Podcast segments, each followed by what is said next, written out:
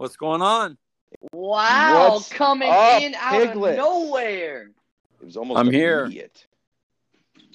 Oh, perfect. Welcome to the AT. Oh, we got to record. Fuck. No, we're recording. We're good. Ah!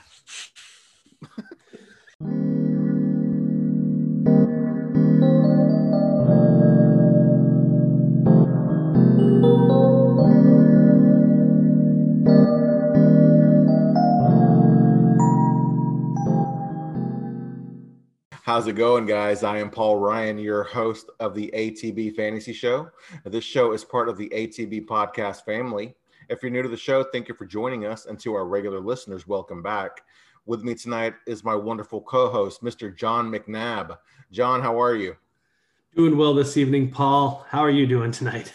I'm tired, man. Let's just let's just put it out there. Let's be honest with everybody, man. We're both we're tired, all right? tired. Oh yeah, man. It's been an exhausting day, but we're here for you guys. Yes, sir. It's been a long week, man. But you know, we we we uh we wanted to talk some fantasy because I think what was it? Uh, not last week, but the week before, we had taken a week off, and you know, we, it's it's always good to not get into those habits, man. So um, we're getting, you know, the we're getting closer to the season, and I know we've got some good information for the people, man. And so we want to get some of this, uh, hopefully, some some good info that can help people who might be drafting or looking for some redraft or trade targets, things like that. Hopefully, help some people uh, make those decisions a little bit easier. Oh, for sure. It's redraft season is upon us, my friend. It's coming very quickly here. Are you going to be playing any redraft this year?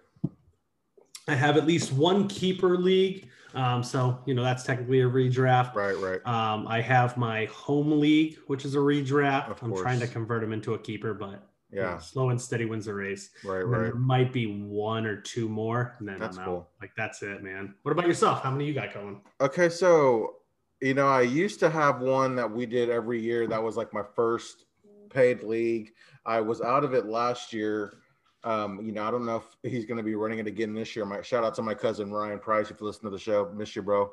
But um, yeah, he uh, he ran a, a league for a long time, and last year was the first year that I wasn't in it for I think like over 10 years or so. We had a pretty Oh, core wow. group of people. Like it was my cousin, his wife, my other cousin, me, and then like two or three other people that had been regulars in it. And then, you know, we'd had to find some replacements and everything. But that was like my uh my number one redraft league. And then of course, you know, I, I think I uh did a couple I want to say on Twitter, um, you know, here and there throughout the years, but I think last year was the first time that I was not in a redraft league, and I'm not sure if I think I'm going to be in maybe one this year.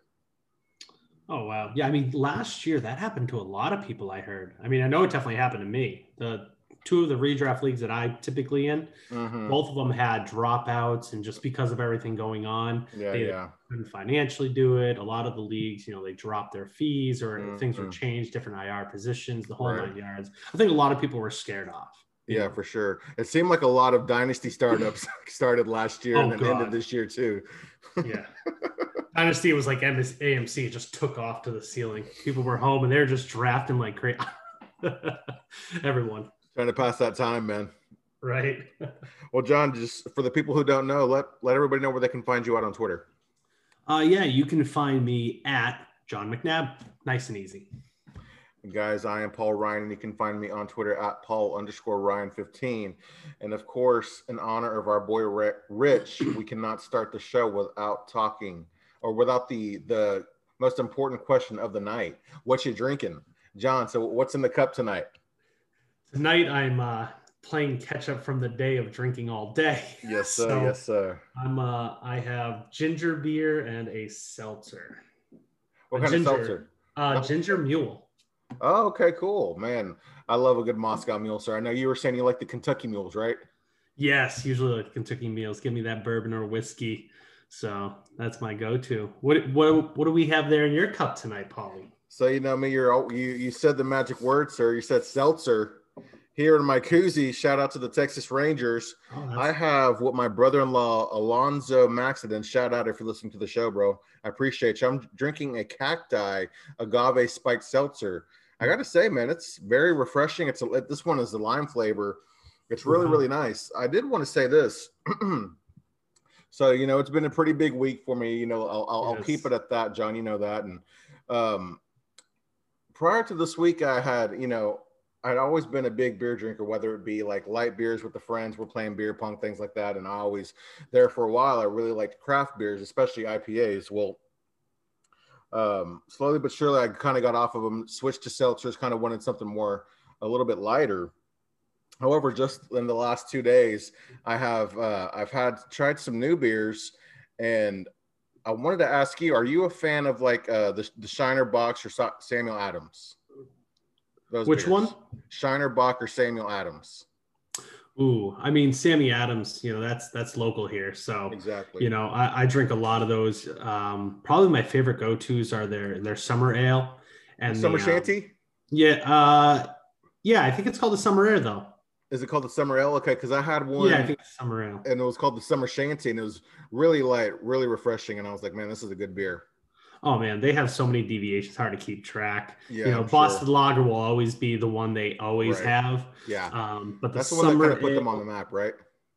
Yeah, oh for sure. Yeah, the Boston Lager. It's it's it's a really refreshing lager. Sometimes lagers can be really heavy, Yeah, but that one you can sit around, have a few of them, and not feel you know Right. that feeling. Um, because the reason I was asking is because I tried a Shiner Bock yesterday. It was called. It's the I guess it's their summer beer, and it's it's uh Okay. it's sea salt and lime. And uh, I, you know, I was going to ask you, what what are your thoughts on kind of like the the beers with the with the fruit twist in them, with the fruit flavored? You know, I I actually don't mind it. Every once in a while, I'll have a um, I think it's called a Mexican shandy, and I'll pick up some Bud Light limes, Yeah. Some good tomato juice, Oh yeah. um, get some Chipotle Tabasco sauce, a little salt, pepper, fresh lime, oh mix wow. it all okay. up, and uh, you know ro- roast up a, uh few steaks on the grill. Yes, sir. That sounds good, man. So Have you ever had the the canned like micheladas? That's the beer with the tomato juice, kind of spicy, all mixed into the can already. I haven't. I Those are pretty good. have. Really? Okay. If you like, you know, like a Modelo, even I think Bud Light does it too. But the one that the one that I had that was good. It's uh, it's the Mexican beer Modelo, and it's the Modelo. Uh, I just forgot. Uh, meat michelada. It's really good. It's kind of you know, it makes you think of a Bloody Mary, but with like a lot of lime juice almost. Yeah, no, that that's that's where I go with the uh, the Bud Light lime because usually you'd have it with vodka. Eh, Oh man, we are best friends, so right? I stick to the beer. It's lighter, it's refreshing. Uh-huh. so I I do like those fruity infused beers, provided Mhm. there's something to mix with them. A lot of times. I uh, the first time I ever had fruit in the beer was uh, having Blue Moon with the orange wedge. Oh, okay, yes, that though. Okay, so if we're talking about pairing it up with the drinks, yes, give me an orange wedge with um. Oh goodness, with Allagash White. It's uh, it's local to Maine. It has. I did a tour there, but if you do it with lemon, I am telling you, Oh, really? Okay. the coriander blows up in your face. It is such a great beer pairing. I so, oh, give me that. Yeah, I've never really heard a lot about um, putting lemon in the beer, but my mom she loves putting uh, limes in her Bud Light, her Coors Light, whatever. Does lighter beers, you know. So I, I I'm glad that you weren't judging me for the uh, the fruit and the beer because that was kind of like a sin for a long time for those manly men out there, those Oh, manly forget- drinkers. Man, drink what you like. I we all have that same sentiment, man. If if you're choking something back just to make yourself feel manly, like Right. forget it. I'd rather just sit back, enjoy a nice drink. I don't care what the hell's in it. My wife had a um, oh, what are those things called? Is it the mimosas, the wine Mhm. and the fruit, and that? She had one of those today at lunch, dude. It was so good. Oh, mimosas are so good, dude. Oh. Brunch, especially at brunch. Oh hell yeah, man! My Uh, one of my favorite drinks is a uh, a cucumber mojito. Oh man, I love a mojito, dude. Right, mint. Put a little cucumber, dude. It's it's the it's one of the best summer drinks you can have. It's so light, so Yeah. refreshing, and before you know it, you can't stand up. Right. It's always funny because you know my wife and I we'd go out for date night, and here comes the uh, you know here comes somebody dropping off our drink orders, and there's like this fruity strawberry daiquiri or like this swirl margarita, and he's like, "Man, did you order the swirl?" And she's like, "No, I had the coffee El Porter," Uh, and I'm like, "No, I had I had the swirl. I had the I had the sangria that's got like the fruit cup on top." So many judgments, bro. You Yeah, enjoy dude. your damn drink. hey, if I'm paying for it, man, I'm gonna drink what I like, like just like you said, dude. mm-hmm. Yep. Enjoy those drinks when they come your way. Well, John, we've already we've already uh, gone off the rails here. I'm sure people are have turned maybe turned the episode off. Hopefully not.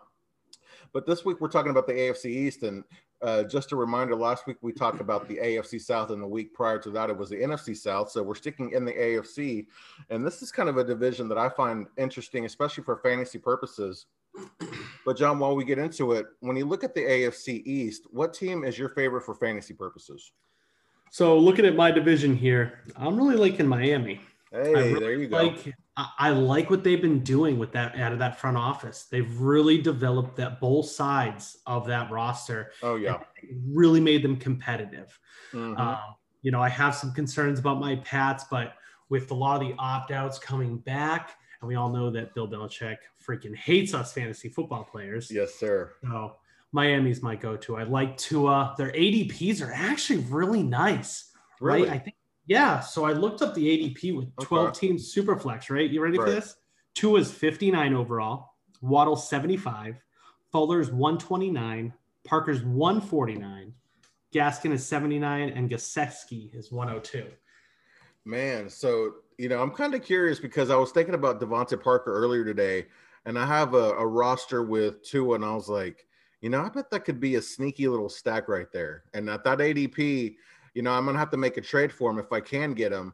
But I bet I could maybe throw out like a a third, maybe even a fourth rounder just to get a conversation started, and that could be a sneaky a sneaky stack because we saw in 2019 DeVante Parker finally had his breakout year that we were all waiting for, and now he's got Tua. You know, he didn't get they didn't get to play together very much last year, so that could be an interesting uh, an interesting tandem right there.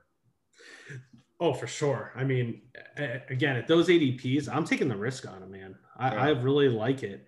Um, like you said, if if you can throw out, get Parker, sneaks in, maybe he comes out as a wide receiver too. Maybe Right. serviceable as a flex from week to week. Exactly. Will Fuller is always questionable, if you know what I'm saying. Exactly. So- and Jalen Watt is kind of more of the, I don't want to say gadget, but he's like the smaller slot guy speedster where, you know, DeVante Parker, he's going to be the X receiver playing on the outside where Waddle can line up anywhere. He kind of, Parker kind of has the more so of the alpha, the alpha traits and the alpha size. For sure. But there, we can't ignore the connection between Tua and Waddle, right? They played college not. together. Yeah. So, you know, even the gadget player, if they, you know, look at Edelman, right? For years, him and Brady connected like crazy. Yeah. And granted, he wasn't, you know, blowing up the pages, but he made the plays when it mattered. He got you good production because Exactly. they had the connection. There was Right. always that safe floor. So yes, I kind of. You know, it's funny you, you mentioned Miami because I actually like Miami the most overall as well. Again, the reason being is the fantasy relevant players' roles are, are defined here. We don't have to guess who the starting running back or tight end is going to be week to week, and every wide receiver has a different role on the team, and they won't cancel each, cancel each other out because you mentioned it. You know, Fuller. If he can stay healthy, he's a speedster, and he's he's a little bit more versatile than just being a speedster. He can, you know, he he can run a, a few different routes. We saw um, just last year when he was able to stay healthy, what he was able to do. Um, I, believe he was a wide receiver, a top 15 wide receiver for most of the season prior to be prior to being suspended. And then you've got Gesicki. I know that they uh, they have not Adam Trautman. They have they have a Hunter Long, a rookie, and they had another guy who they traded for who was kind of a bigger name who who had some games last year, but I don't think he's really a threat to, to Gesicki either. So his role was defined. And then Myles Gaskin, he he's a seventh round pick, but when you look at the running back room, Miami didn't really add anything anybody through the draft or free agency. And the season he had last year was caught a lot of people off guard, and he looked pretty good. So again, I mentioned the roles being defined here. It's nice knowing that you're not going to have to worry about a running back by committee or all three wide receivers having the same skill set, not knowing who you can start week to week. oh, for sure. And again, at their price points, if you can get them and they blow up, Right. it's value added right there, right? Let's let's say you send off a third and you get Parker. All of a sudden, he is that wide receiver too. He's a flex each week. Will Fuller Mhm. gets hurt. All of a sudden, you went from giving away a third, which is essentially a lottery ticket. We don't Yeah. know there, right? Right. All of a sudden, you're in the championship. hey, you never know. I'll take those safe floors. There you go. So you know one one team that isn't really the roles aren't as defined as the New York Jets, and I'm curious, how are you approaching the Jets wide receivers in fantasy? Man, the Jets scare the hell out of me. Um, I mean, it's it's a whole new team, right? New head coach, new quarterback, new running back, new wide receiver, uh, basically same old tight end, but it, it, it's a totally different team, right? So we, Right. we don't really know what to expect. Mhm. Uh, but for me, it's hard for me to touch anybody. Like I, I'm not a huge fan of Zach Wilson. The more I look into him, Elijah Moore has been blowing up at practice. I mean, we've all seen it all over Twitter, right? Yeah. He keeps catching TDs, so he could very well um, give us some good fantasy production. But the running backs, we have Michael Carter who has some athleticism. Mhm. Will he develop? The offensive line, kind of subpar. That is one of their strengths. That they they have added a lot of pieces to the offensive line just for Yeah. conversation's sake. I mean, that's going to be one of their the strengths this year, and apparently they're in, already in contract negotiations to extend one of their better ones as well. So I do um I, I do like their offensive line, but yeah, you look at you know who's we don't know what to expect from the coaching staff. We don't know what to expect from Zach Wilson. We don't know what to expect from from the running backs because also Tevin Coleman is there with Ty Johnson with Michael Carter as well. And then you look at their wide receivers. It's Corey Davis, Elijah Moore, Jamison Crowder, Keelan Cole, and Denzel Mims, who was a early pick last year. Now he's running with the second team this year. You, you have no idea what to make of it. Make of it. It all kind of hinges there on on really the coaching staff and Zach Wilson. And and I didn't mean to cut you there off there, John, but I just wanted to say I, I kind of like the at least if, if I like anything about the Jets, it's probably that offensive line. Okay, I can see that. You know, I haven't done enough digging into the offensive line, and maybe I need to give it a better chance. I know in the last year that, you know, that run game really didn't develop at all. Um, Yeah. you know, so when there's always a new offense, I always tend to proceed with caution. I, I think most Right. people do, right? Because we still don't know what to expect. Exactly. We can project all day long. So, you know, for, for me, the way I'm approaching is it's already starting to become a bit of a headache, or at least that's what these early camp reports are, are making me think. And as of right now, the only wide receivers on the Jets I want are Elijah Moore and Jamison Crowder. I do have a lot of Corey Davis on a lot of dynasty teams just throughout the years who, you know, I've kind of stashed them, you know, still hoping for that breakout season. But if I'm in a startup or a redraft league, you know, my, my main targets are going to be a, uh, Eli- Elijah Moore or a Jamison Crowder. That makes sense. The my biggest concern with Crowder is this whole contract negotiation situation where they want him to take a fifty percent cut. Mm-hmm. you know, does he stick to the Jets or does he move on because he doesn't want to take that because he is the veteran presence, you know, in terms of the the Jets? Because Corey Davis just came from the Titans, Elijah Moore was just drafted, so he really is the only veteran in the wide receiver room. Mm-hmm. To ask him to take a fifty percent cut, I don't think does well for the the younger players on the team, so to speak. Well, thankfully, just a couple of days ago, um, Jamison Crowder, you know, this neat, this news snuck by me, but Jamison Crowder and the Jets agreed to a restructured deal. Oh, I did miss that. Heard it Yeah. here first on the ATB Fantasy Show. hey, breaking news, man. no, thanks. I didn't realize it. Do you do you happen to know the details at all off the top of your head? No, I, I don't. I just, um, you know, they didn't give out the the money details, but I imagine instead of him taking a, a 50% pay cut, maybe they converted something into a signing bonus. Maybe they turned some, maybe he gets, he's getting some more guaranteed than he was. I don't, I don't really know. I just remember seeing the report that they had agreed to a restructured, restructured deal. So the holdout was had ended. Oh, all right. So I mean, with with that new news, okay, yeah, I could see definitely grabbing Crowder. I'm sure he's not high on ADP. I didn't see what it was, but he was a constant last year for Sam Darnold at least. So Yeah. if he's I mean, already he had a lot of good weeks last year, man. Oh, for sure. I, I had him on a few rosters, and he he was definitely plug and play on bye weeks and Mhm. different matchups. So all right, hey, And then it's it's interesting though because the Jets overall, you know, they weren't very good. But you look at some of the individual performances of Jamison Crowder, Braxton Berrios, Denzel Mims started to catch on a little bit late. Then we saw uh, Ty Johnson late in the season has some good some good games at running back, and then uh, I don't I don't know if Herndon really necessarily had any good games, but he uh, you know he made his presence known. Right, you know, returned from injury and everything.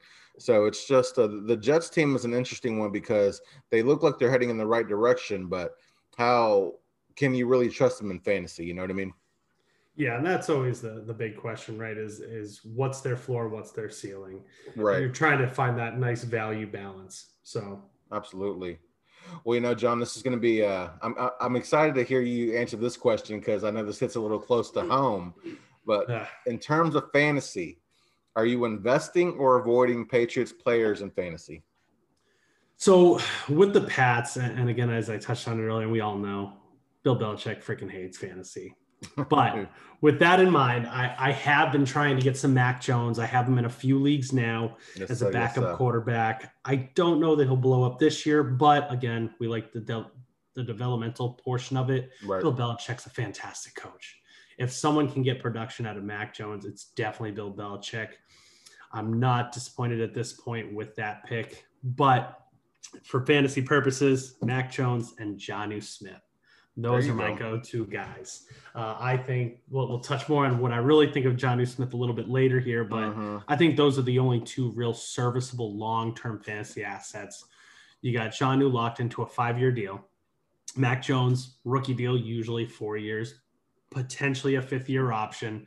So I like I like those grabs. But I've been hearing a lot of uh, traction on Jakobi Meyers, yeah, and I'm he's starting to Twitter wonder. darling, man. Yep. I'm starting to wonder if, you know, because he he has low ADP. He didn't do fantastic last year, but he he could be popping up as that wide receiver one for the Pats. I'm still holding back. It's there's a lot of talk this time of year. So I try not to read too too much into it. Try to wait to see how things start to unfold. Mhm. Um, but I think you might be able to get Jakobi Meyers. I know there's a little hype around him right now, so I don't Right. think it'll be cheap. Maybe a, a, a second. You think that's a fair? I don't know. I don't, that, I don't think you would even have so? to offer a second. I mean, he could offer you. He might. He's he Third? could probably be on the waiver wire in like a a league that has a 25 roster depth. You know, like you roster 25 players, or you could just get him as a throw in on a deal. You know what I mean? Because it's it's funny you mentioned that because a couple days ago somebody sent me an offer. I have Javonte Williams and I also have Gus Edwards. They sent me an offer of Melvin Gordon and Jakobi Meyers for Gus Edwards and Corey Davis. I declined it because I felt like even though Corey Davis might not ever be that top 10 wide receiver, that top 15 wide receiver, I still like the potential in the new offense, uh, especially with the young quarterback and everything. And, you know, maybe, maybe he could just finally have that wide receiver two season or, you know, he could just offer some of those safer floor plays. But, you know, I declined it because I didn't like. I'm not as interested enough in Melvin Gordon to take the hit at wide receiver, especially when looking at the wide receivers on my team. But is that a trade that you would have made? Melvin Gordon, Corey Davis for No, Jakobi- Melvin Gordon and Jakobi Meyers for Gus Edwards and Corey Davis. I don't think I would have. Because Gus Edwards, we already saw what he could do last year, and he could Yeah. get some good touchdowns, and it's a run first offense. And then Corey Davis, yeah. Mel- Melvin Gordon's the one that scares me off Right. because Javonte Williams is there now, and we don't know if Melvin Gordon has a good season, maybe a first good part of the season. hmm So what you're getting back is uh, much more riskier than Corey Davis. Exactly. Gus Edwards. So, yeah, I probably wouldn't make that one. I do think you make up a good point, though. Maybe go look at those waiver wires to see if Jakobi Meyers is there, or see if the team who is loaded at wide receiver might have him at the end of their bench, and he could throw a fourth rounder out there just to see if that gets a discussion going. Or, like I said, maybe he's a throw in. But you know, the way I'm approaching these Patriot players in fantasy is. I, I feel like right now is the perfect time to trade for Patriot players because of the uncertainty around the situation, not knowing is it Cam Newton going to be the starter or is it going to be Mac Jones? Uh, you know, is Jonnu Smith going to be the tight end to owner? Is it going to be Hunter Henry, who we've seen who's has the who is a favorite in the red zone by by his quarterbacks typically? And then you've got Nelson Agholor, N'Keal Harry, uh, N- N'Keal Harry, Nelson Agholor, Kendrick Bourne, and then Jakobi Meyers at wide receiver. You know, who's who's going to be the the wide receiver one. Well, a lot of people think it was Agholor, especially after the season he had and what he was able to prove with with the Raiders. So, like you in Superflex leagues, I'm I'm I'm looking to trade for Mac Jones. I even think Cam Newton could be a sneaky ad if you maybe you throw out a third rounder and see if like he could be your quarterback three or you know your your low end with high end potential QB two um, in Superflex and and all- and the other formats I'm I'm targeting Nelson Agholor just because he could be the wide receiver one, and we know what type of offense Belichick Belichick runs, and we've seen Nelson Agholor thrive in that offense when he was with the Philadelphia Eagles. And after what we saw from him last year, he became more of a, a downfield threat as well. So whether it be Cam Newton or Mac Jones, he could be the wide receiver who's getting a lot of the volume. Very possible, my friend. It it's anybody's guess at this point. Yeah. Exactly, man. New England's so frustrating for fantasy, uh, dude. They- always seem to do well, right? I- mean, last year was a, a, weird year, but I mean, the last 20 years, he's been able to pull it off with like nothing wide receivers, no namers, Mhm. free agents, wide receiver ads. Like, Right, dude. Just, yeah. We'll see what happens there. I'm, I'm glad to see the defense getting back to it. So I'm very hopeful. Uh, So when you look at the Patriots, though, do you think it's better for fantasy if Mac Jones or Cam Newton were to be the starter this year? Man, getting all the tough questions tonight. I think Cam does well enough this season. You know, he can still get those TDs, rush them in. Um, but I think for long term production, I think it's best Cam takes over the realms this year, Mhm. kind of guides that lets Mac Jones develop, learn the playbook, learn the system, um, get acclimated, let Belichick kind of figure him out, figure out his strengths, his weaknesses, and develop an offense around his skill set. Because that's what he does. That's what good coaches do is they look at the players, figure out what's best of them, and gets the best production from that. That's what he'll do with Cam in the beginning of the season. It's very possible that by the end of the season, Cam just isn't doing it because we all see him. He's not what he was years ago. And Mac Jones could come in and see some snaps, maybe when the games get ahead. Um, but my biggest concern um, between the two fantasy wise is they have to play the Bills twice. They have to play Miami twice. Jets, I'm not as concerned, but Mhm. I think Cam's going to be the front force. But long term, it's Mac Jones. What about yourself here? Yeah, I know. Just when I look at at the players and the personnel and everything, and when I look at the play styles, I think Mac Jones would be better. You know, maybe not this year, like you said, but next. I feel like Cam is good for fantasy by himself, but I don't think he doesn't really elevate the other pa- Patriot players like I think Mac will. Especially the running backs, obviously. You know what I mean? Oh God, running back, the Patriots backfield just. It's already a mess. So, and then you add a guy like Cam Newton, and it's just, you know, if you don't have Cam Newton, just don't even don't don't try to target anybody at all. I feel like, Yeah, unless injuries happen, then you can start to plug them in a little bit. right? But to depend on an injury just to get some production out of one of those running backs, like James White used to be somewhat comfortable, hmm but at this point, he's older. You know, Yeah. He- and he had more of a connection with Tom Brady, of course. You know, Cam's Yeah. not Tom Brady, not even close. So, you know, you, you mentioned Tua's ADP earlier. When you look at Tua Tagovailoa, do you think he's more of a high end or low end QB two in 2021? So I think I think he could finish as a high end QB two this season at least. Right. Um, I think that you know his his athleticism will help him in that regards. I think he'll get more rushing attempts than than I think maybe some people are looking at. Mhm. Um, but I see him as I, I see there's just too much talent around him, and they've again they've developed a great team down in Miami.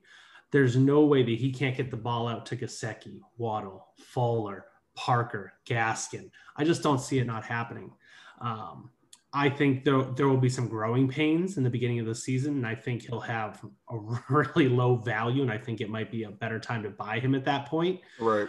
but I think by season end, he starts to really connect, really get that flow going, um, and really start putting up some good numbers. I think he could end up um, helping a lot of championship teams come playoffs. Right.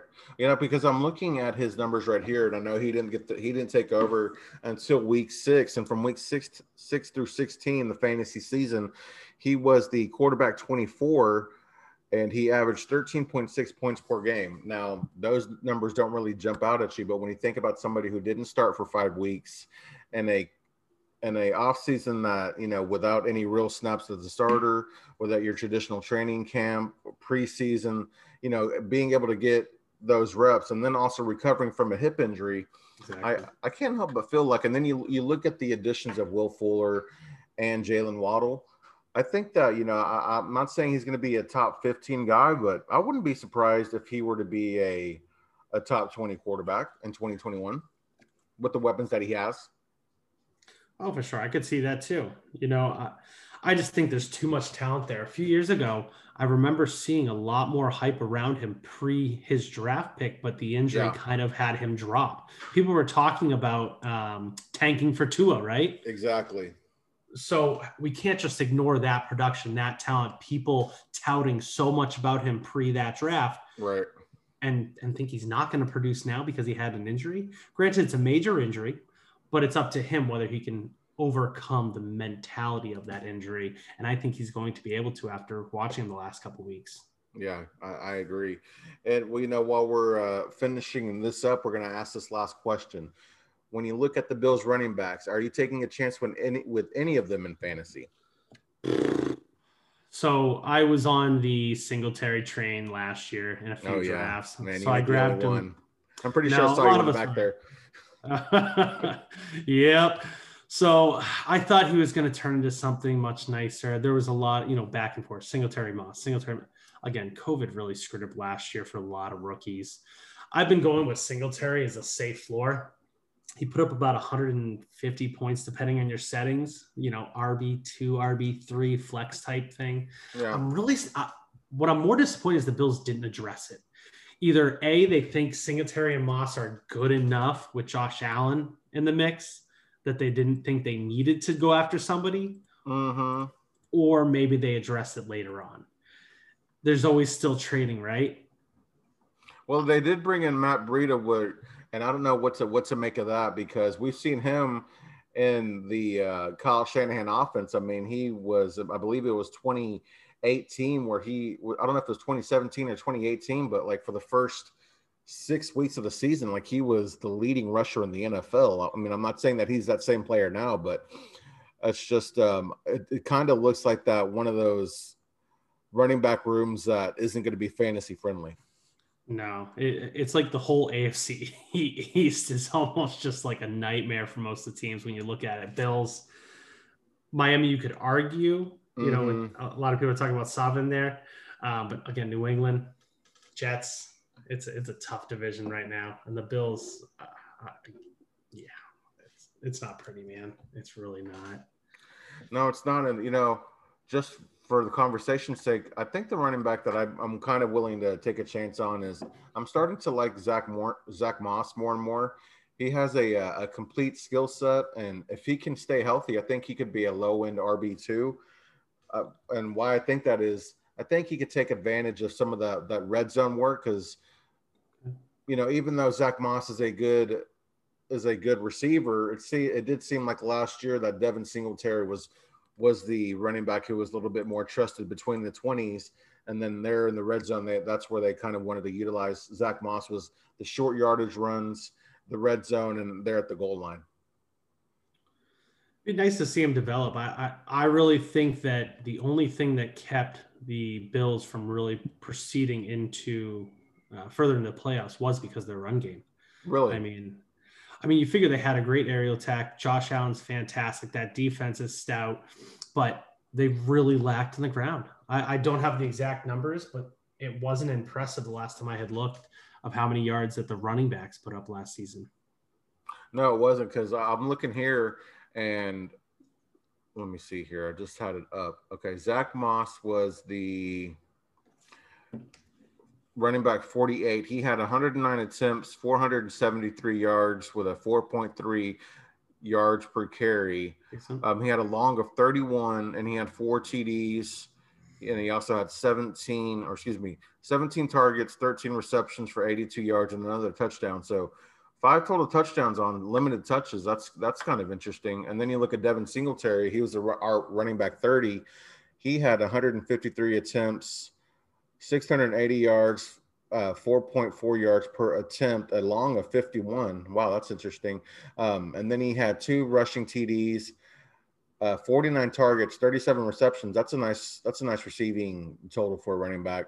Only 263 yards though, and he didn't have any receiving TD. So, I mean, if you were to combine both of those those point totals, because Zach Moss had 98 and a half, and then Devin Single had Terry had 141.3. That's eight, nine, three, about a little over 230 points. I mean, that would have put them, you know, that would have put them in the RB RB one territory if they could decide on a guy. Of course, I don't think Devin Singletary could handle a workload workload like that. I think maybe Zach Moss could probably handle a a 200 carry workload, but they they both had for for the amount of touches that they got, they both had decent seasons. Yeah, again, not exciting, but you know, decent. Right. Well, we're, we're going to talk about uh, the AFC East guys that we're investing in. And John, when you look at these these teams, who are you buying? What player are you buying? Uh, so I, I've been trying to acquire a lot of Gaseski, uh, Gaseski, Gesicki. uh, Gesicki. um, especially in tight end premium. Um, Mhm. You know, I could foresee him being in like the top eight. I think last season, what was he? Top six. Let me look at it real quick because I got it pulled up Oh, right here. For the things we do for our uh, our fans of the show, want to make sure we give you guys some good information. But Mike Gesicki was the tight end seven last year, and he only had 48 receptions, dude. Yeah, not many. I mean, but that was 48 a- receptions, 656 yards, six TDs. That's a, that's a solid season for a tight end, man. Yeah, I'll take that production. I think a lot of people. There has been some talk from people talking more Hunter Long than Mhm. Mike long term. I, I I don't know. I know it always takes a few years for a tight end to develop. Um, so I've been going after Gaseski, just hoping that that that talk, that chatter that Hunter Long could possibly take his job might drop the value a little bit in the premium Mhm. leagues here. So Yeah, that's a good who one. My guy, the guy that I am buying is Mr. Myles Gaskin. You know, I was I was saying it earlier in 2020 during weeks one through eight, he was the RB 23, and in the uh, 10 games he played, he averaged over 16 points per game. So that's a guy I'm, look. I'm looking to. I, I've traded for him in a few places already, um, and the places where I really need him, I can't get him. That's that's usually how it goes, right? Oh yeah, of course. When you see the need and you see a perfect trade, and the other person's just holding on. Okay, so I had a guy, you know that ne- that league that Nuggy runs with like the three player copy IDP Oh, yeah. Superflex. Yeah, 32er. Yeah, so this guy, it was a, a day. I don't know if oh, yeah, I think it was the day before the draft. He kept sending me offers for picks, sending me offers, sending me offers. I kept declining. Finally, he sent me an offer. His Myles Gaskin for my fifth round pick. Of course, I accepted it, but then the draft comes. We know that Miami doesn't address address the uh, running back position with with high draft capital. I, I mean, uh, to think that I could I got Myles Gaskin for a fifth round pick, dude. That's On a team that I don't even need a running back, but man, I'll take that value all day. Oh yeah, and I mean, dude, running backs take a beating, dude. So you know, I know you tend to go RB heavy, and that's a smart choice. Yeah, Anything possible, one of your top guys go out, your safer guys, you gotta fill in. And if he blows Right. up like everybody thinks, man, exactly. Because on that team, I've got Cam Akers, David Montgomery, Miles Sanders, and now Myles Gaskins, and I, I can't remember remember who else, but I mean, we you know Cam Akers is getting a lot of hype, but there's Darrell Henderson right there behind him. Miles Sanders, he's never really gotten the full workload. We've seen what he can do with a lot with the volume, but can he stay healthy? And then David Montgomery, was he? We saw what he did his rookie year. I was excited for him, and then last year he got to slow start. Then he had a stretch of five games where now his does has his value exceeded his his actual worth. So if one of those guys goes down, I mean, I'm I'm happy to have Myles Gaskins on a what I expect to be a young, up and coming offense. man, I'm in regards to Montgomery. If, if Fields end up taking over, I think Montgomery to the sky, man. To the moon, think- right? dude? I, I ah, God, Andy Dalton. But here's the thing, though. I'm just what I'm. I, I wonder is is Matt Nagy going to to pull a Jason Garrett where we saw what the offense looked like the last six weeks of the season when Bill Lazor was was calling the plays, and now he takes back over. It kind of makes me think about what happened with Jason Garrett and Kellen Moore, where the first three games of the year, Kellen Moore was just lighting offenses up, and then here comes uh, week four. Cowboys had to play the New Orleans Saints, and I know it was a big stage and everything, but it seemed like Jason Garrett's influence had really kind of taken over that game. And I just wonder if because he's probably coaching for his job, if if Matt Nagy is going to play it like really safe, you know? And I hope he doesn't. Again, Lazor, he got good production at Joe Mixon behind one of the worst offensive lines with the Bengals a couple years ago. Yeah. And he got production at David Montgomery by calling the plays. Mm-hmm. It makes no sense why you wouldn't continue a trend that was working. Especially, I mean, even even Mitch Trubisky was looking pretty good. You know what I mean for a stretch. Hey, you know, unfortunately, he fell off the deep end. Where is he now? Is he with the Back up to Josh Allen and, and Buffalo. Oh, that's right. That's I That's forgot where he went. dude. Right, picked what top five a couple years ago. Second overall pick. That's just insane, dude. uh, when organi- organizations make terrible choices and then they end up farting, man, it's so bad. you know, being a Patriots fan, you haven't had to put up with too much of that, man. But when They when just- it happens, it really stinks. Yeah, they just don't make any sexy picks. You know, every once in a while you want that that gushy pick. You know, you're like, ah, that feels good. You know, when, when the Cowboys got Lamb, I mean, come on, like Oh, couldn't pass on the value and pick, but it, it was like flashy. It was talked about. Like Mhm. w- we don't get that. We get some random guy from some random school, uh, and then like you know we trade back till we don't have any picks, and you're Right. sitting there. And, yeah, it's a little disappointing. The night that the Cowboys drafted CeeDee Lamb, I screamed so loud that my next door neighbor like opened his door and was like, "Hey, dude, did you hear that? Is what's going on?" I was like, "Sorry, man, I didn't mean to scare you." that was a good night, man. I'll never forget that feeling. Uh, but you know, we're, we're talking about the player, or we discussed the players that we're buying. You you were buying um, Mike Gesicki from the Miami Dolphins, tied in there, especially in tight end premium leagues. I'm buying Myles Gaskin, running back for the Miami Dolphins. Who are you selling from the AFC East? All right. I might get a pitchfork for this, but uh, if I have him, Stefon Diggs. Oh, I got to hear why. All right, listen. He put up 1,500 yards last year. He was the wide receiver three in most leagues. He, Yes, he did fantastic. And he is a talent, dude. Like, he needed to go to an offense where they were going to make him the number Mhm. one target. He was eh, with the Vikings, he was falling out. I mean, they had Thielen, there was Kyle Rudolph, Dalvin. It was all messed up, right? And it was Kirk Cousins. He finally got his opportunity to blow up. He did great. I don't see him exceeding that kind of yardage, that kind of production again.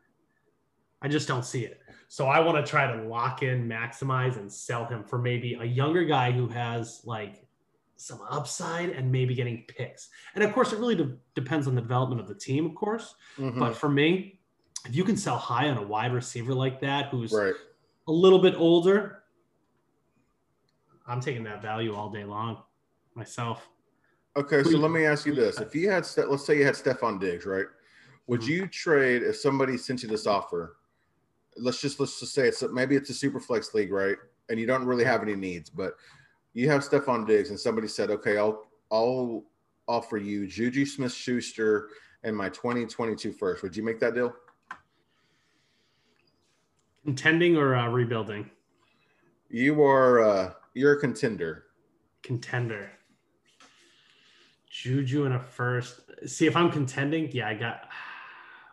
I can't do it for Juju. I really don't like Juju. hmm but a 2022 first if i have other viable options at wide receiver maybe somebody a couple years younger like the uh, michael pittman or Okay, um, I got you. you know some along those lines right. then i i would probably i might try to take that hit I, I might want something else though just based on his numbers his hype his level of value right now i don't think that would be enough to get him yeah. but I think you could get somebody along the Juju or a little bit better option uh, Mhm. first, and maybe you know if you can if I can get Trey Sermon thrown in that deal.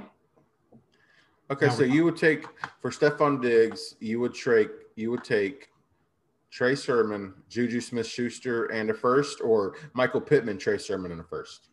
Oh, I mean, if if it's Michael Pittman a first and Trey Sermon, All day, right? I might really consider that that deal right there, just because I really believe in Trey Sermon. The first can give you again another high end asset next year, possibly. hmm and Michael Pittman again, I, I do believe just a big body wide receiver, he's going to blow up. So I'll take I'll take that risk and trade off Stefan Goods. Interesting, yeah, because I, uh, you know, I don't see, you know, looking at his stats here, 120 receptions, 1,459 yards, and eight TDs. I was surprised he didn't have double-digit TDs, being the Mhm. wide receiver three. But you know, I definitely don't foresee him getting 160 targets again. I don't foresee him getting 120 receptions again either.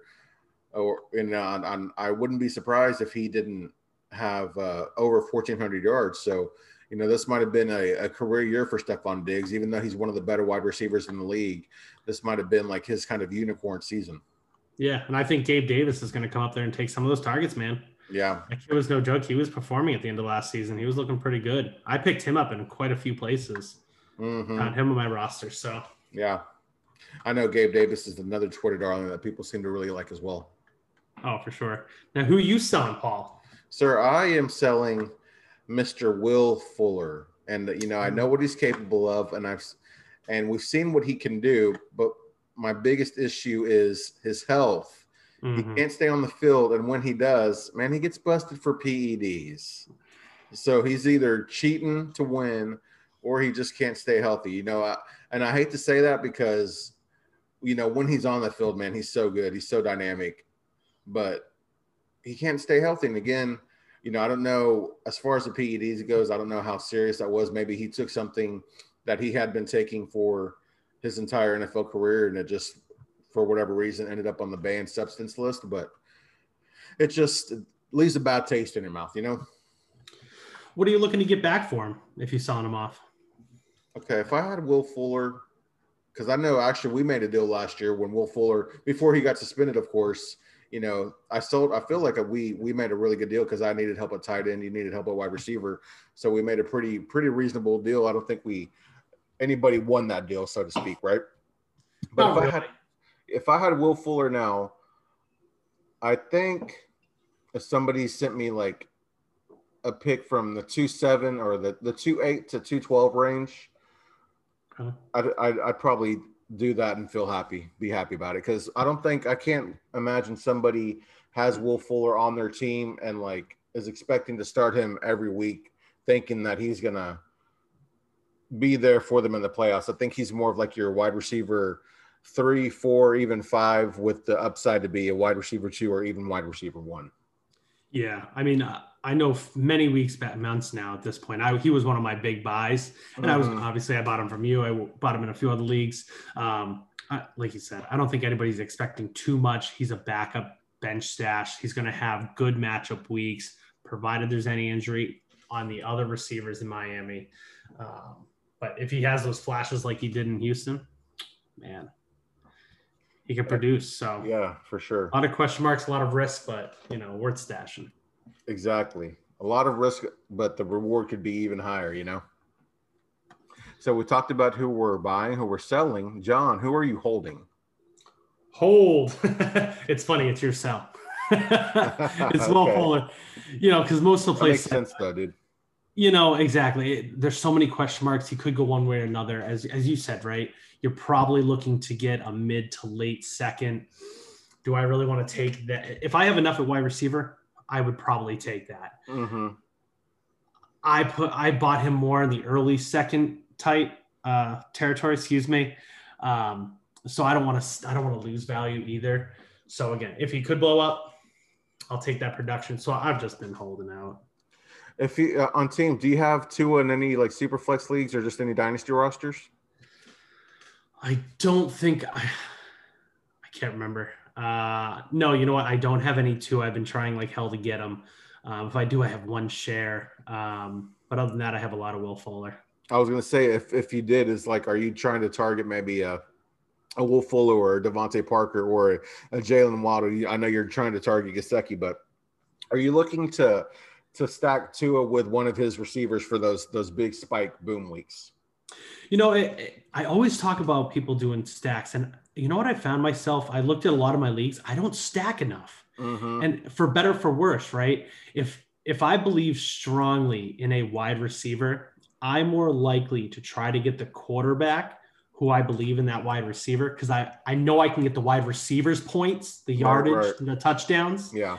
plus whatever they do to the other receivers. hmm So That's that's the tricky thing about stacking, it's really good for best ball leagues, right? But for like when you're setting your lineup, your weekly lineup, it can be somewhat tricky just because if you have too many, like all of a sudden, what happens if if those guys get injured? Like what happens if your quarterback gets injured? What happens if the wide receiver gets injured? Then it's kind of you're like losing points, and then you're losing not only losing those points, but then you're kind of losing the value on your quarterback or your wide receiver as well. Like oh, sure. I have a team, you know, we we discussed it a couple weeks ago where I'm pretty I'm weak at wide receiver. I feel like I have some depth. Like if one of the one or two of my bench guys can hit, then I'll feel pretty good about this team. But one thing that could put me over the top was I have Dak and a Gallup stack and a Kyler Murray and a Christian Kirk stack. And I feel like you'll you'll see kind of I hate to say weaker teams, but maybe teams that are a piece or two away from being a contender. Like if they might try to target that kind of stack in order to put them over the top on some some weeks. That makes sense. I mean, if, if one of the guys is getting a majority of the targets, Mhm. then it's it's almost like a sure thing of production. Right, right. You're landing those targets, you're landing those that yards. If they can get separation and beat a lot of the defenders, Yeah. especially in the red zone, oh man, touchdowns. Those are the stacks I want. I don't Of have course. Hey. Tua, Tua and Mike Gesicki, that'd be a nice stack this year, I think, dude. I think it could be. I'm trying. What, what what's funny though is we're talking about our holds here. You're holding Will Fuller, and I'm holding his quarterback Tua Tagovailoa. Match made in heaven, my friend. Yes, sir. and it's funny because the the one and only Bo Bodacious Beer, he's not really a believe a believer in Tua. And I've heard other people in the fantasy community question if Tua is actually good. Maybe he's not as good as people initially thought. But I think for for superflex leagues, obviously dynasty leagues, I think he's a great buy because a lot of people were overreacting to that practice report where he had, I think it was five or seven ints. Yep. And I mean, you know, it's June. There's not a lot to discuss, but you know that could have maybe could have opened a, a buy window there. Oh, I mean, very well could. I should definitely be pushing more to try to get him. I know in the one league, I really want him. You have him, so I know it ain't going anywhere. You don't But- need quarterbacks. You've got Trey Lance, you've got Justin Fields, and you've got uh, Trevor you're right. It's so No. man, I'm so jealous of your quarterbacks, dude.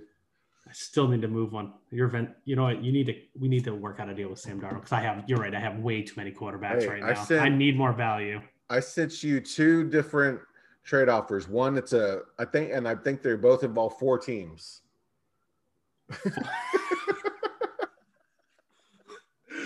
but you know what? You're not losing any of your young guys. You're only losing Aaron Rodgers and Sam Darnold, and you're getting you're getting some picks. You're getting some uh, uh, you're getting a young. You're even getting another younger quarterback, and you're also getting a running back and a wide receiver. So check it out when you have time, dude. Oh, I'll definitely have to check it out. See what you got. I, I got to move some of these quarterbacks, bro. Dude, your quarterbacks are so sick in that league, man. It's it's it's Uh, nice to see because you know you you uh, you took a chance with all those picks, and I felt like you had a, a pretty solid draft. Maybe I, I think I might have approached it a little bit differently, but if you can uh, trade away, you know, Aaron Rodgers and Sam Darnold, I think you'll be sitting pretty. I appreciate that. You, you know, I, I agree. There was one. I had to make some tough choices. I wanted I this offseason I kept trying to remind myself, and I, I probably was repetitive, but like trying to draft the best player available, the best value, right? Just go after it. And a lot of Right, that was QB. So I went that way. I, I missed out on Najee Harris. I, I'm not sold on him. I, that offensive line scares the hell out of me. Mhm. Big Ben's getting old. He's about to who's who's who's next, right? If you don't have a good quarterback, you don't have a good offensive line. I don't know if Tomlin's sixth round if they don't have another good season this year. Right. You know, so Najee scared me off. But looking at the value, I could have probably picked him up, but I didn't want to lose Pitts either. So that was I had some choices. I wasn't Mhm. losing Pitts. I was going after him. Um, but I hear you, man. It, it can be tough when you have all those picks for sure. yeah, All right, John. Well, we we've talked about our buys, our sells, our holds. I want to know who are you stashing from the AFC East? It, it's it's not exciting. Just because I drafted him with such low draft capital, I've just been stashing Perry and still. I haven't dropped him. He's been sitting in my taxi squad in most leagues.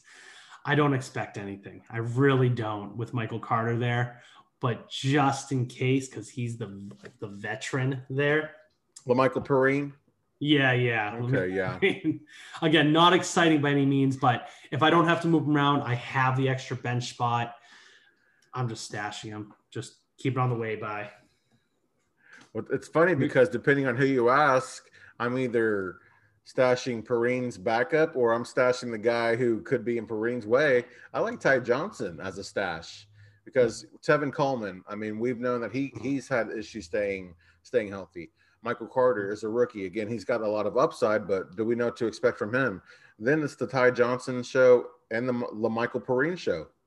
I forget when did Ty Johnson join them? Wasn't I think was it was um, in the uh, 2019 season because I remember he was on the Lions there for a little while. Okay, I had him. I had him on a roster. He wasn't getting any playing time. I ended up dropping him. He signs with the Giants, and he has a couple of good games. Of course, not not on my team anymore. That's usually the how that dance goes. But um, he last year, I mean, let's see, he played he played a few games, but where he actually was the starter, week 13, 22 attempts, 104 yards, and a touchdown.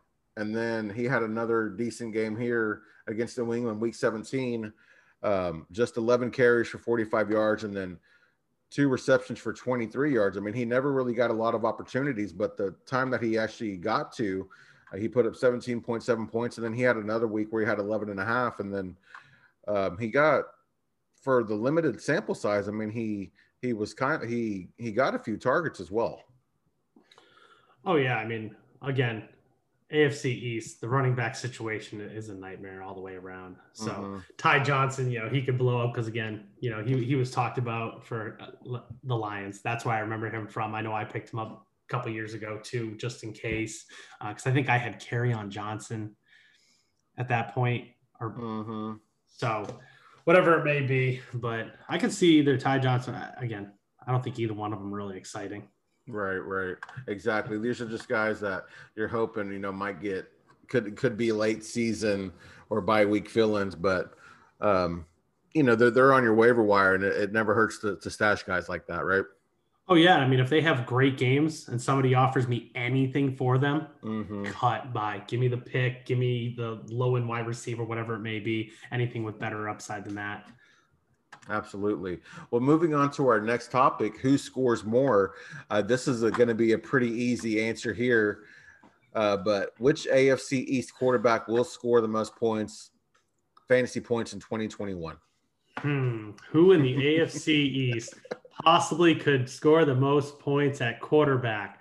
Um, what's his name? Um, Josh Allen. Have you yeah, heard of him? I think so. Safe, right. safe call. He has he has a safe floor, right? Oh yeah, safe floor.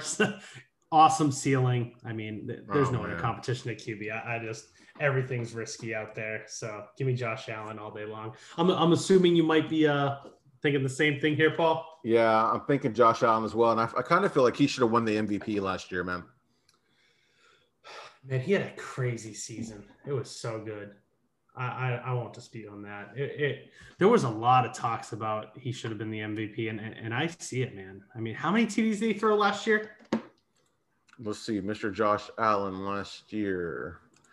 He threw, I believe it was, man, I want to say it was 35, but just to be certain, let's see, from weeks one through 16, Josh Allen had 34 passing TDs and eight rushing TDs. So a total of 42 TDs.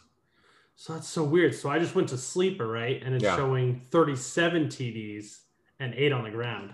Okay, because uh, the reason being is sleeper, they they uh, they count all stats from weeks one through 17. Uh, oh, that's weird. And i was just doing weeks one through 16 because it's not often okay.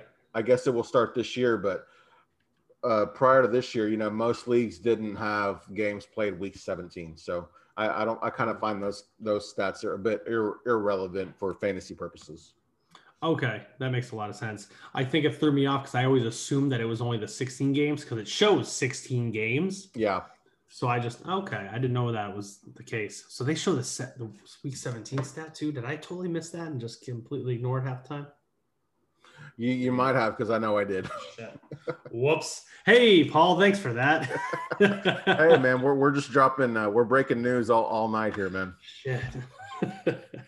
Well, so let's moving on to running backs. John, who do you, which AFC East running back do you think will score the most fantasy points this this season?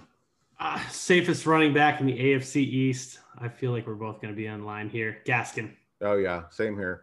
I'm ex- I'm excited to see what he can do. I know he's he's kind of had issues with health dating all the way back to his college college career, but man, he he really took the world by storm last year. And again, I really like this Miami offense. I know that that's a team that we're both looking to invest in. Um, you know, that's our favorite team to invest in for fantasy purposes out of this division. So yeah, Myles Gaskin's a pretty easy choice here as well. So when you move on to the uh, wide receivers, which AFC East wide receiver do you think will score the most points in 2021? Well, I think he'll be attached to the uh, the top quarterback of the league, or This, the uh, not league of the East here, uh, Mr. Stefon Diggs. I know I want to sell him off and try to get maximum value, but Right. there's no other wide receiver that I can see getting the kind of volume he'll get. I just Mhm. don't. Agreed. I'm, right there with you. Stefon Diggs, easily the most talent, talented wide receiver in the division. The connection between Diggs and Allen is undeniable. I think there's a chance, man. Call me crazy. I know that I said I don't think he'll get 120 receptions again or over 1,400 yards, but maybe he gets an up uptick in in TDs. But I could see them being even better this year than they were last year, if that's possible. I hope you're right. It's for years it was the Patriots division, but those Bills, man, they snuck right up. They are exciting to watch. They're a I fun team now, man. They really Oh. are. Josh Allen's got such a personality, man. Plus he can he can really fucking play, man. Yeah, So- I hope. Oh, I'm sorry. No, no, no, by all means. I was going to ask, were you on Twitter the year that Josh Allen was like the the draft class for Josh Allen when he was going into the draft and everything? I I don't know that I was on during what that was what 2018? Yeah, I guess 20 the off season of 2018 going for the 20 yeah, for the 2018 season, yes sir. Okay. I may have just started getting more into it in 2018. So I I don't remember much of the the talkings then. Were, Yeah, I'm yeah. assuming were you there? I was there, there? man, and it's it's just funny because everybody and their mom was saying how Josh Allen would never never succeed in the NFL, that he was gonna be a bust, that he, you know, his he'll never be an accurate passer, um, this, that, and the other. And just to see, you know, I didn't know much about Allen because I don't watch a lot of college football, but I just remember hearing nothing but hate against him over and over, like every single day. And I, I got to a point where I was like, okay, everybody hates this guy so much. I, I really hope that he takes the world by storm. You know that he he comes in and and uh, you know just improves each year and, and and isn't a bust and has a has a good career. You know at least has a good a good season and to see what he's become. Man, it, it's a nice redemption story, I guess, just to see what people were saying then to to how they talk about him now. Oh, that's pretty awesome. I love seeing that when some when everybody's down on somebody and then mm-hmm. they just pop off like Antonio Gibson. He was getting pushed into the late second, Yeah. third round of rookie drafts, Oh and he yeah. won a lot of people games. Yes. And now sir. now he's now he's considered a top five running back. He, you remember the coach talk where he said this is close to Christian McCaffrey? Oh yeah, I remember that. That narrative was the reason I picked him up late in those things. Like, all right, we'll take a shot. Who cares, right? Exactly. Everybody, everybody was on the Guice train, and I wasn't big on Guice. And I was like, anything's possible. All of a sudden, Guice was gone, hmm and there it was, right? Right. On a silver platter, right? Oh, great value. I turned him around for a lot of value too in a couple leagues. Not not a bad move. I can't blame you there. All right, so we've talked about the quarterback, running back, wide receiver. Which AFC East tight end will score the most fantasy points in 2021? So I am still torn. Yeah, I know I'm targeting Gesicki, but Jonnu sir. Smith. yeah, Jonnu man. Smith is no joke, man. I I see that that if it is Cam Newton, that Cam Newton to Greg Olsen type connection, uh, red zone targets. Last year he had what eight TDs, I think. Maybe it was a couple less because I, I looked at the sleeper, um, but nonetheless he had a lot of a lot of touchdowns last year. Mhm. Again, five year uh, contract here. That there's no way they don't use him. There's no Right. way. So, Yeah, I'm right there with you. I know Jonnu Smith, even though he's never had more than 500 receiving yards in any four of the seasons that he's played in the NFL, which I found that really crazy. Uh, I, I do think it's going to be Jonnu Smith will be the number one scoring AFC East fantasy tight end, even over Gesicki, who, um, again, I can't stop talking about this Miami Dolphins offense. yeah, man. We, just became the Miami Dolphins show here. right. Uh, so, what what AFC East rookie do you think is going to have the uh, score the most fantasy points in 2021, John? I want to believe it's going to be Michael Carter. Oh, I like that pick, dude. He's a talented running back. Yes, sir. Um, again, he's probably the most exciting person we could see blow up in the East as far as Mhm. running backs aside from Gaskin. Um, but again, I, there was so much talks about him. There's so much talent. I know. Again, Rich, he's all over him. He he he's enamored with him as Yeah. well. You know, and I- and I gotta respect his game too because Rich tends to pick out some good running backs. Um, so, but again, the talent's there, you know, and it's a new offense. If you can develop again, Zach Wilson, Elijah Moore, and Michael Carter all in one offense together to start, I think he could uh, put himself on the map. What about Absolutely. yourself, Paul? You know, this was a tough one for me because there are three rookies I really like in this division, Michael Carter being one, but I'm going with Elijah Moore, man. It's just the early report stating that he's lining up in the slot and on the outside. I think he's going to be a week one starter, and not a lot of rookies can say that. You know, maybe Jaylen Waddle is going to be able to say that. Uh, you know, we don't know about Michael Carter, but I think there's going to be, we're going to see a special season from Mr. Elijah Moore, man. I really do. Yeah, again with all that hype on touchdowns, if, if he keeps doing that, he could be a Mhm. TD monster. Even if he gets like let's say seven, eight hundred yards, right? His rookie season, but if he he gets double digits touchdowns because that they make keep making that connection, Yeah. dude, he, he's mostly what a, a mid second rookie draft for most dynasties, right? And if he can perform in like let's say top twenty, top twenty four, Hey, you wouldn't be mad at that with a with a late first round pick, right? no, I'll take that. Take that all day. Okay, John. Well, last week I had our first ever ATB hot take on the show. Again, just to remind everybody, I said that I think Derrick Henry is going to have more rushing TDs than Justin Fields will have TDs in 2021. So we thought this was something we'd uh, we'd uh, make a hot take every week. So what is going to be your AFC East hot take for 2021? So as I said, I'm torn on tight end, but I'm going Jonnu Smith, top four tight end. Oh, top four. Okay, I like it. I like it. It's uh, it's like the uh, hotter than a jalapeno, like Serrano, but still enjoyable. That's right. Shoot, shooting for the stars here. Yes, sir. Mine is I don't know how spicy you might think this is, but I think Jaylen Waddle will have 10 total TDs in 2021. Okay. Is that is that is, will that be considered hot? What do you think? I think anytime you talk about a rookie getting double digit touchdowns, me personally, I think it's a hot take. Yeah. because it, it takes time to develop in offenses. And again, he he does have some connection with some of the other players already Mhm. there. So there is a lot of competition for targets. So it's it's going to see can Tua get back to his ways with Waddle from college? Uh, will it be DeVante Parker? Will it be Will Fuller? Will it be Gesicki again? Will it be Gaskin? You know, so I I like it, man. I like the boldness. Yes, sir. I thought I thought the 10 total TDs, I, I feel like it's realistic enough to actually happen because of his what I think his role on the team will be. At the same time, though, it's not often that even the best wide receivers in the league have 10 receiving TDs, let alone 10 total TDs. So you know, basing it on that number, I felt like it was just hot enough to where I'm not being like uh what's the what's the word I'm looking for? Um not not looking for clicks, if you will, not clickbait type. You know what I mean? Peyton. yeah, get that hook, hook, line, and sinker, my friend. Well, John, I appreciate the discussion as always, sir. While we wrap it up, before we get out of here, remind the people where we can find you out on Twitter.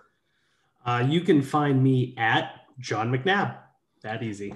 Yes, sir. Again, I am Paul Ryan. You can find me on Twitter at Paul underscore Ryan 15. We appreciate you guys joining us, and we'll see you guys next week. Peace. Peace.